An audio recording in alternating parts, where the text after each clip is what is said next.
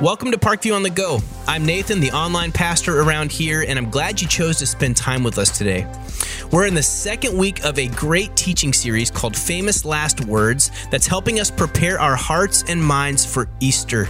Yes, I said Easter. And I'll be honest, after the year we've had, I cannot wait to celebrate. Assuming you feel the same way, let me just give you one important detail about Easter at Parkview that you need to know. We're excited that we'll be gathering not only online, but also in person at every one of our physical locations. And if you are planning to attend in person, listen to this because I don't want you to be surprised. You'll need to reserve a ticket. And so for service times and information about ticket reservations, go to easter at parkview.com. The whole reason we're here is to help you take a step toward God. Whether you've been in church all your life or you're checking it out for the first time, you belong here and we want to help you discover what that next step might be for you.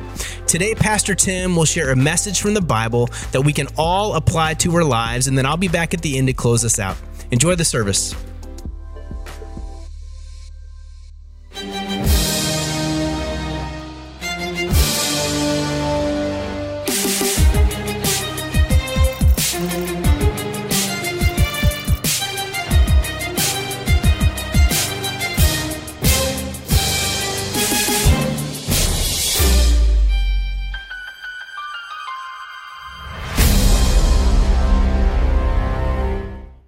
St. Patty's Day, Parkview. Good to see you all.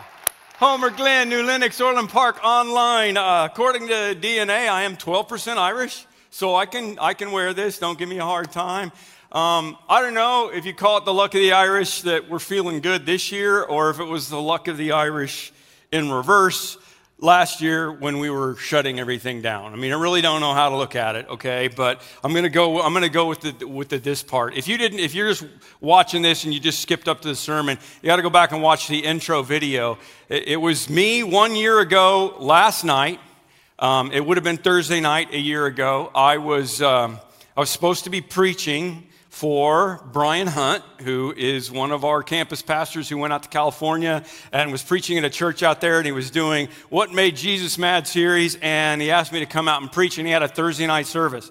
And I was already in LA seeing my grandkids because I knew I had to be up in Northern California. And on Wednesday and Thursday, we're just calling back and forth. And, and you know, California got shut down kind of faster than everybody else. And so I'm like, Are you going to have a service? And he's like, I don't know. And, and I ended up driving up there, doing the Thursday night service and I'm pretty sure it was the last live sermon that got preached in California, at least in Northern California, for a very, very long time.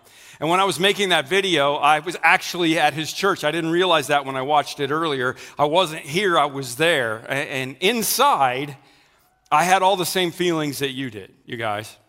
I mean, I had faith that things were going to be good. And I had faith that we were going to come back from all this. And I know it's not over. It's not like there's some great announcement that, you know, the, the coronavirus is gone. I get that. We still got a ways to go. But it was, you know, by the time we canceled Easter, I got to admit, I was freaking out a little bit.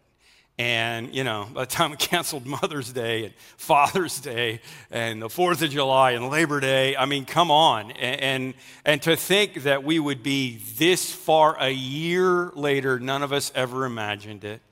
And I know that it's been a really hard year. And I know that it's been an exceptionally hard year for some of you. And I also know some of you, I mean, I know some businesses who've thrive during this. Um, so there's both sides of this, and, and I get all of it. What I want to tell you, if you're, if you're just visiting here, if you're watching online and you're not sure, you know, about this Parkview thing, this is the best church in the universe, okay? I'm just going to tell you that, all right?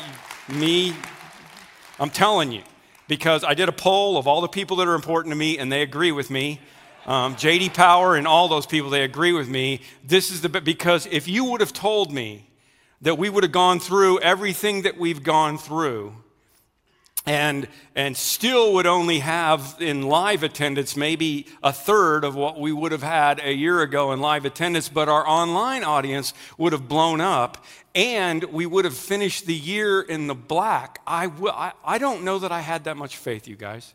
I really don't. And I want to thank you for not making me lay off a bunch of people. And I want to thank you for not making us shut down the ministries and the missions that we do all over the country.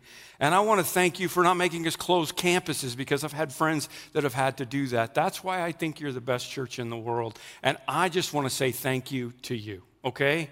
That's all I want to do, and I want to pray over you right now. God, I want to, I just want to, I want to say it again. It was a rough year. Yeah, it's a rough year, and we still got a long way to climb out. And thank you for the sunshine and some decent weather to help us uh, feel better again. But I know there are a lot of people that are struggling, and a lot of people that are they lost their businesses, they lost their jobs in the middle of all this, and, and many more are uncertain. And all of us have come through a, a, a once in a century ordeal. And I pray that you will be with us and guide us and help us to be able to look back at where we were and look at where we are now and understand that even when I don't see it, you're working. And I thank you for that. And I thank you for this place. In Jesus' name, amen. Okay, so um, have you ever been in a situation where you th- like thought you were going to die? Like, like this is it, okay? Yeah? I mean, a lot of guys are raising their hands right now, right? Uh, I'm probably going to die because I, have done something, right? Okay? Uh, my earliest memories, uh, I know you probably can't see it, but I have a scar that goes from here to here on my arm. I got that when I was three years old. So imagine how much of my arm that was. I was in a little metal wash tub in the backyard in Oklahoma City, and it had a sharp edge on it, and I sliced my, my, my, my arm open. And I don't remember, I don't remember being scared. I don't remember the blood. I remember my mom freaking out okay? That's, that's what I remember. And I've been in tornadoes when I was young. I mean, early memories of like, I might die was tornadoes in Oklahoma. That's, you know, that's where I was. And again, I don't remember not thinking I was going to die. I remember thinking, cool, tornadoes, right? Except I remember my mom freaking out. And, and, and, and, and then when I was 16, I had a little VW, a little Volkswagen, you know, the old little Beetle that weighed like 10 pounds. And we had ice one day, and I didn't know what I was doing driving. And I was on my way to driving myself to Enid High School, and I had to come down this steep road, and it went out onto a very busy road. And as I started going down the steep road, I just started doing that, you know? Just there's and there's nothing you can do and especially when you're 16 you, you, know i just remember going i think i'm going to die if there's a truck coming while i'm on you know when i end up on this road i'm going to die and i've had other experiences you know i mean i, I crashed my midlife crisis, Harley, but I didn't have time to think before. What I'm asking you is have you had the opportunity to come face to face with your mortality? And imagine you're Jesus who, who's had his whole life to think about his death because he knew what was going to happen. Actually, theologically speaking, he had eternity to think about it because Jesus knew what was going to happen when he made man in the first place. But he gets to Holy Week and Jesus knows it's on, okay? And I want to press the pause button because I want to make sure that everybody gets this. Some of you, sometimes I take for granted that you get the story. The Bible says this clearly that God loved the world so much that he gave his one and only son, Jesus so that whoever would believe in him would not perish but have everlasting life. That's John 3:16. You see the football players put it on, right? So God gives us his son, Jesus, who was born of a virgin Mary, and Jesus lived a perfect sinless life, and he completely fulfilled the will of God for his life. And he never did anything wrong. And he always loved everybody with this unconditional kind of love, even the ones that society rejected. And, and he came with this revolutionary against the grain message and he talked to the religious people and he said, You guys don't get it. You're hypocrites. You've got a plank in your own eye and you're looking at people's stuff in their eye. And his teaching changed lives and he healed people. Like he would touch people and they'd be able to see or they'd be able to hear. It was amazing. He had the ability to bring people back from the dead. And everybody loved him except for the religious people, right? And he loved everyone and, everybody he came into contact with. He gave them this way of doing God's life, but doing it in a new and different way that they'd never understood before. And even though he'd done everything right, Jesus knew he was going to die for it. And that would explain why on Monday morning of Holy Week, he did the temple tantrum thing. He walked into the temple and threw the money changers out of the way because they were denying access to God. And it got really real on Thursday night when he was arrested and betrayed and the abuse started, okay?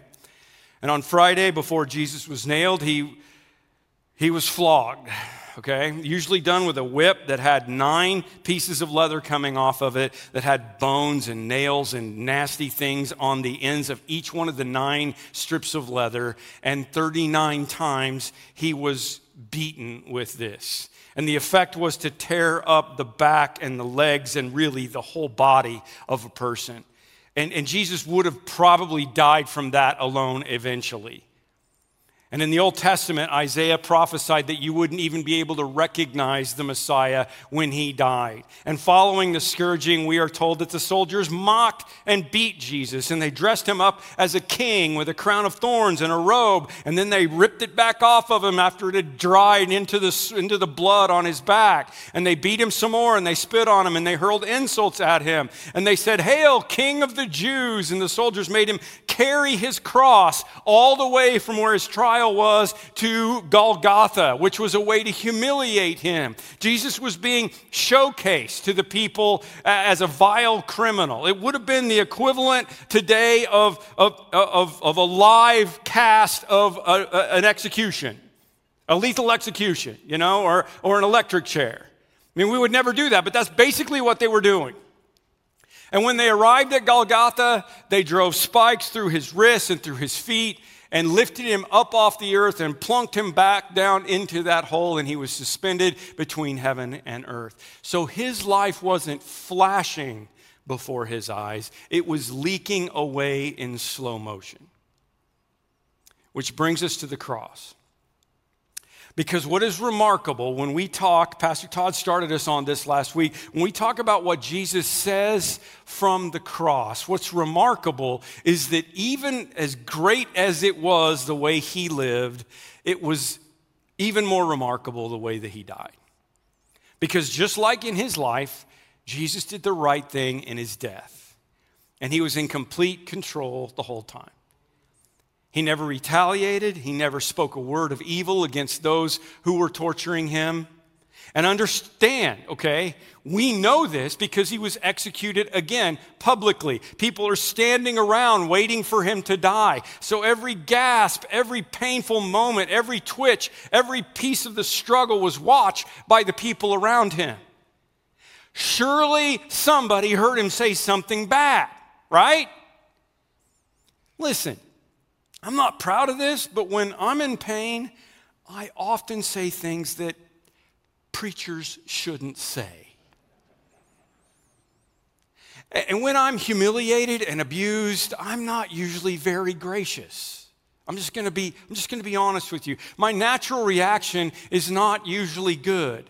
I have a litany of words and phrases that I learned one summer when I did road construction in Northeast Oklahoma, and they're always at the ready in case I need them. And you won't likely hear them, but I'm just telling you that they are there. People were amazed the other week when my tech team tried to kill me with the video monitor and I tripped over it and there I go, yeah. And they were amazed that I didn't say anything bad at all. But people, I'm used to living in the public eye. I know somebody's always watching me. That doesn't mean people didn't get fired over that. I'm kidding. It was totally my fault. But sometimes I even accidentally say things publicly that don't come out the way that I hope that they would. But never has one been as good as this guy's. Um, before we begin, let's pray. Let's pray. Heavenly, farts, Heavenly Father, our hearts are made ready to hear the truth. Never have I had one that good. Come on. But while Jesus was up there, he doesn't slip. He doesn't he doesn't say the wrong thing. He doesn't get angry. He doesn't bomb somebody with something. His lips start to move. And what does Jesus say? And I'd like for you to read it aloud with me. This is the first thing recorded that Jesus said Read it with me. Father, forgive them, for they do not know what they are doing. Well, that won't make for a very good movie, will it?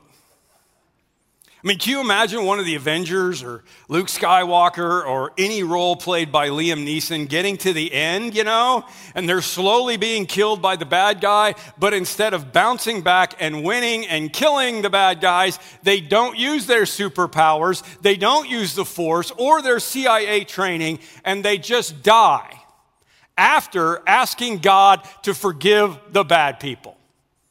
Is anybody going to go see that movie? No. Father, forgive Darth Vader. I mean, he might be my father. Father, I, am confused. Boring. Not only boring, it just feels wrong, doesn't it? So, why did he say this? Father, forgive them. Why did he say this? Well, obviously, I mean, if you know anything about the teachings of Jesus, he was putting into practice the principle that he had taught from the Sermon on the Mount. We're going to talk about the Sermon on the Mount this summer. Here's what he said You have heard it was said, love your neighbor and hate your enemy. But I tell you, love your enemies and pray for those who persecute you. And he also taught us, don't forget, forgive us our debts as we forgive our debtors in the Lord's Prayer, right? So he, he was practicing what he preached. And I love that. And the truth of the matter is, they really did not know what they were doing okay? We can, be, we can be upset now, 2,000 years later, at what was going on, but the people who put Jesus on the cross were ignorant. They were ignorant about what they were doing. The soldiers were just doing their job. They were following orders. They treated everybody the same. They didn't know he was the Son of God. The mob didn't know whom they were trying to destroy. The Jewish leaders were actually trying to protect their precious views on religion, okay? So they didn't know what they were doing, but Jesus prayed for them even though they were his enemies, even though what human nature would suggest would be the exact opposite. He did the right thing, he practiced what he preached, which was is opposed to what happens sometimes in my business when people who represent God do bad things and cause people to turn away from their faith. Instead, he did the right thing and his life and his example and even his prayers from the cross, Father, forgive them, gave some kind of indication of who he really was. And afterwards, after people watched Jesus die and hearing his words of forgiveness, some of them believed in him. The Roman centurion at the foot of the cross said, Surely this man was the Son of God. After he heard what Jesus said from the cross, one of the two thieves that was being crucified with Jesus. He exercised faith in Jesus, and Jesus promised him paradise. We're going to talk about that on Palm Sunday. A member of the Sanhedrin publicly aligned himself with Jesus. And a little over a month later, Peter gets up in front of a bunch of people and says, Listen, Therefore, let all Israel be assured of this God has made Jesus, whom you crucified, both Lord and Messiah. And what happened? Well, they'd seen his life and they watched him die and they heard him ask for forgiveness for his enemies.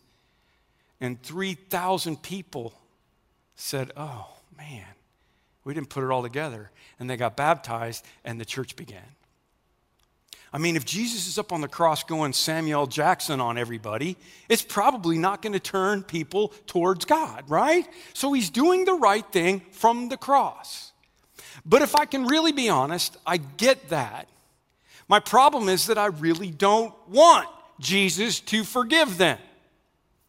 Do you? But then let me ask you something. Are you the good guy in the story or the bad guy in the story? It's okay. I'm not going to lay a guilt trip on you. I'm not your mom, okay? We'll come back to this in a, in a couple of weeks on Palm Sunday when we talk about the thief. I, I just need you to know this is really important. Because here's how it goes for me. When I'm watching Liam Neeson movie and they've taken his daughter, or more recently, he's a nice bank robber who's trying to go straight, right? You saw that one, but they're messing with his girlfriend. You and I are always going to identify with Liam because he's the good guy. I don't know very many people who watch those movies and think, oh, that poor human trafficker, Liam, be nice to them. Oh, that greedy, murderous, bad FBI agent, I hope the car bomb doesn't go off. No, you're hoping it does. I understand that. But why do we always identify with the good guy? I hate to bust up your everybody gets a participation award mindset today. But we might not be the good guys. And that might alter the way we look at the words of the cross. Some of you grew up singing a song long about Holy Week, or maybe a few weeks before that. It was an old plantation spiritual written by slaves. Were you there when they crucified my Lord? Some of you remember that, right? Just a haunting little song. Were you there when they crucified my Lord? Oh, sometimes it causes me to tremble, tremble, tremble.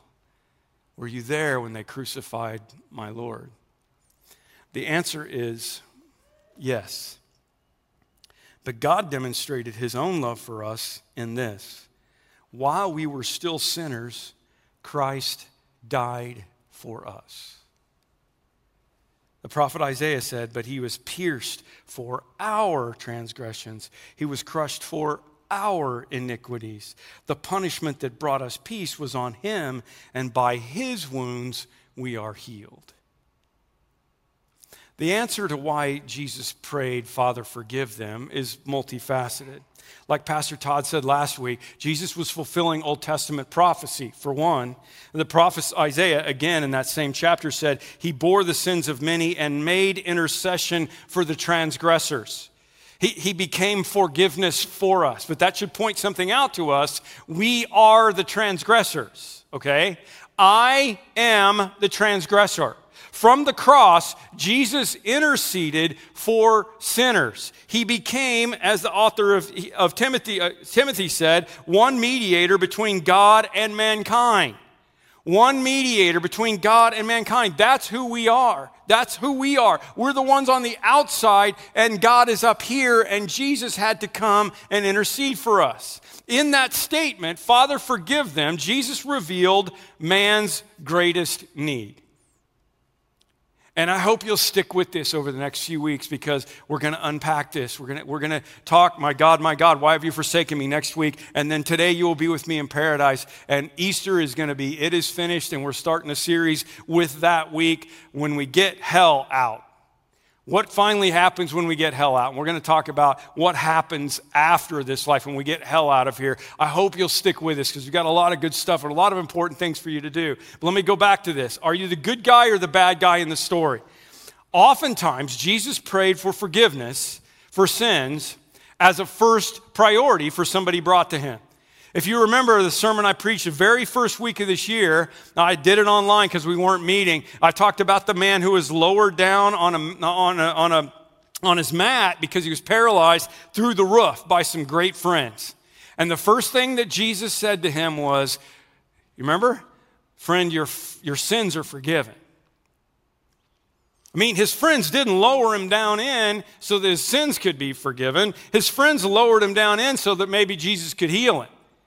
And then Jesus went on and he said, But just so that everybody knows I have the power to forgive sins, I will heal you, take up your mat, and walk.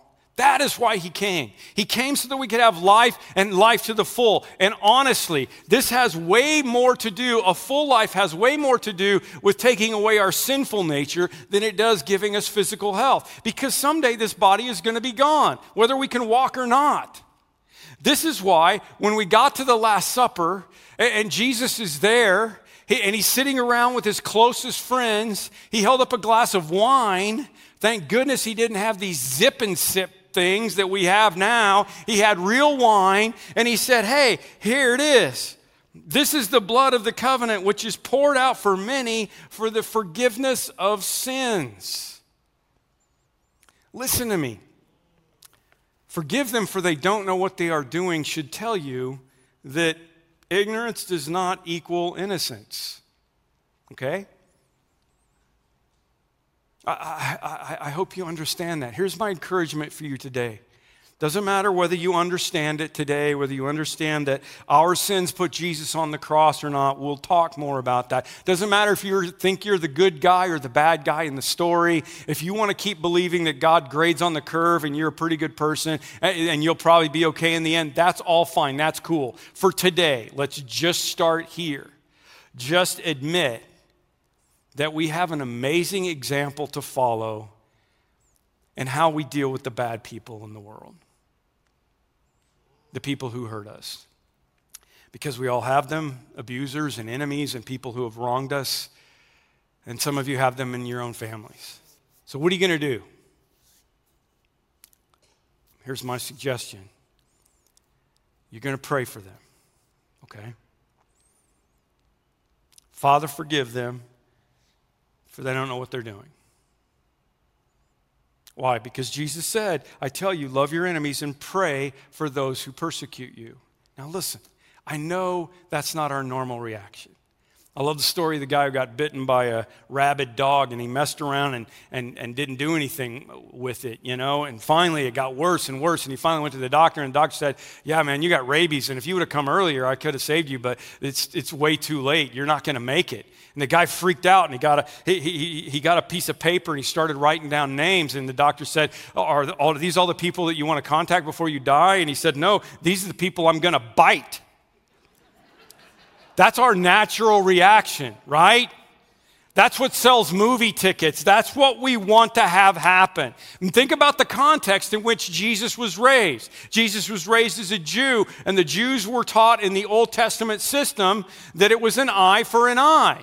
I mean, it's a pretty fair system. If somebody knocks out your eye, you knock their eye out. That was an Old Testament principle. If someone knocked out your tooth, well, well, they didn't have dentists, so they probably didn't have very many teeth, but you get my drift. It was called lex talionis. That's the, that's the Latin for it. That's not a spell from Harry Potter. That's the law of retaliation.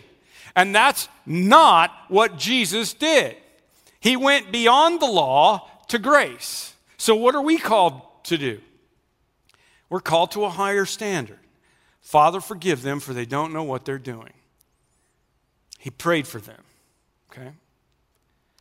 But listen, I need to help you with this because some of you are really struggling with forgiveness right now, and maybe you have for a long time. I was talking with a friend this week about this topic, and they had a tough family situation and knew I was talking about the issue, and they really were honest with me. And they said, You know, I really forgive this person, I know I have, but I wrestle with guilt because I feel like forgiveness should be open arms and, and wiping the slate clean. And yet I don't know how to unexperience, they said. I don't know how to unexperience all of what they did to me. I don't know how to build a new bond that is not there but should have been there in the first place. And if that sounds familiar to you, I want to point you back to a sermon, and I'm going to post this this week on social media that I did a few weeks ago when we were going through the RAM thing, remember? And I talked about trust, and I talked about how forgiveness and trust are not necessarily the same thing. And I was thinking about that as I was talking to this friend, and I was thinking about the fact that in relation to Jesus, you know, Jesus rose from the dead, right? I didn't finish the story for those of you who don't get it. Three days later, he rises from the dead. That's Easter, and we get to live forever with him because he can beat death. So this is good, right? And after Jesus rose from the dead, the Bible says that he appeared to over 500 people before he ascended back to heaven. But the Bible says he only appeared to believers. We don't have the full list of everybody, but one thing I do know is that when Jesus rose from the dead, he did not go back to the Jewish leaders and try to repair the relationship. Nor did Peter and the disciples try to go back to them, even though that would have really jump started Christianity if they could have convinced them that Jesus was the Messiah. And many of these same people were the same people who took part in the stoning and the killing of the first martyr for the cause of Christ, named Stephen, a few chapters later when we get into the book of Acts, who became the first Christian martyr. And they killed him because they hadn't learned anything from killing Jesus. And what do you think Stephen said to them? While they were stoning him, Stephen prayed, Lord Jesus, receive my spirit. Then he fell on his knees and cried out, Lord, do not hold this sin against them. Father, forgive them. They don't know what they're doing. And when he had said this, he died. It's the same guys. And Stephen prays for forgiveness for them also. And guess what? Those idiots never figured it out. And I guess that's not the point. Ironically, one of those people there at the stoning of Stephen, it's a crazy story. Even as I tell it, and I've known it all my life, some of you, it, it, it, should blow your mind. At the stoning of Stephen, the guy who was holding the coats was a guy named Saul, who was a persecutor of Christians and went on to be like the, the number one hit man of Christians for a while until one day Jesus appeared to him and called him out and told him he was wrong and told him to change, and he became the Apostle Paul. And Paul told the church in Rome, Paul wrote most of the New Testament, by the way, do not repay anyone evil for evil. If it is possible, as far as it depends on you, live at peace with everyone. The reason this is powerful is because it shows that it may not be possible. Because you can't control what someone else does. Jesus could pray for God to forgive them and eh, you know, I mean, he, he could do all that, but still let the thoughts and the anger, revenge, and all come up. But he could not control what they were going to do with it. Or he could let it go, ask God, pray for them, let it go, and still not control what they do with it. All I control is what's in my heart. And I think that's why the example that we see today before we get deeper into the theology of why Jesus had to die, the, the, the, example that we see today says if it is possible, as far as it depends on me, I'm going to live at peace with everyone. And I think our world needs to hear that today. I think our world needs to see Jesus on the cross saying, Look, Father, forgive them. They don't know what they're doing. If there's a broken relationship in your life, I just want to encourage you don't let the time go by. Don't wait until tomorrow. And here's why I think this is important this is the key. Because when I pray for other people, it may not change them, but it also always changes me. When I pray for other people, it may not change them. They may not even know you're doing it, but it will always change me. And that's the example Jesus set for us on the cross. The story is told that Leonardo da Vinci, when he was painting a fresco of the Last Supper at the church in Milan, um, at the time Leonardo da Vinci was painting the Last Supper, he was in a feud with another painter. Okay, you know, I guess whatever business you're in, there's always a competitor, right? And he had a bitter argument with this other painter, and he despised him. So when da Vinci painted the face of Judas Iscariot, in the original, he used the face of his enemy. I know, it's like, that's hilarious. I think that's absolutely hilarious. I, I think it's really funny that he did that. He thought, you know, for the rest of eternity, people are going to look at all the guys on one side of the table and they're going to see Judas and they're going, oh, that's that painter that he didn't like. That's hilarious. I mean, that's like the original social media burn right there, right? But here's what happened, you guys. As he worked on the faces of the other disciples, he kept trying to paint the face of Jesus and he just couldn't make it happen. And he was frustrated and he was confused. And over the course of time, he realized what was wrong that his hatred for this other painter was holding him back from finishing the face of Jesus.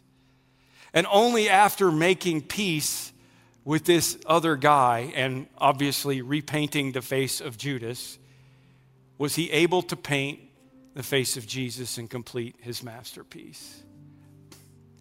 And I'm just hoping and praying that as we head into Easter season, as we think about all of this stuff that is so preeminently important in our lives, that there's nothing keeping us from the face of Jesus. Let's pray. God, I. I haven't had the things happen to me that some people have. So I've, it's sometimes hard for me to, to preach on this. I've had people hurt me and abuse me and do things to me, but some of the stories that I know that are out there and the stories that I don't know, they're way harder than mine.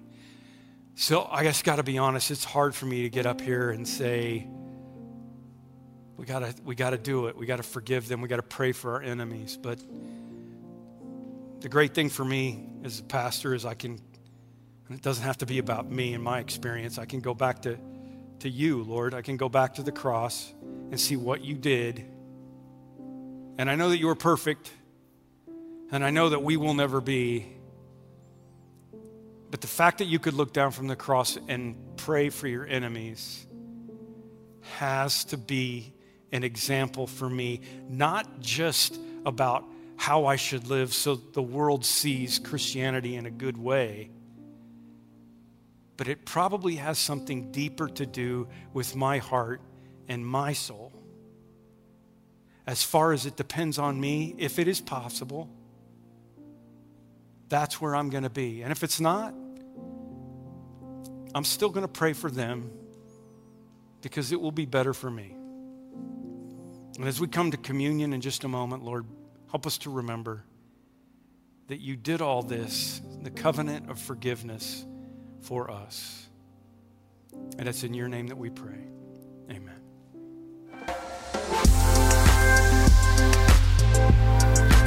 Thanks again for joining us today. I hope you'll be back next week as we continue to prepare for our Easter celebration. And along the way, if you hear a message that you like or maybe you missed one, you can always go to our website, parkviewchurch.com, and click the watch button right at the top and find all of our content there. May the Lord bless you and keep you. May he make his face shine upon you and be gracious to you. May the Lord turn his eyes toward you and give you his peace. Have a great day.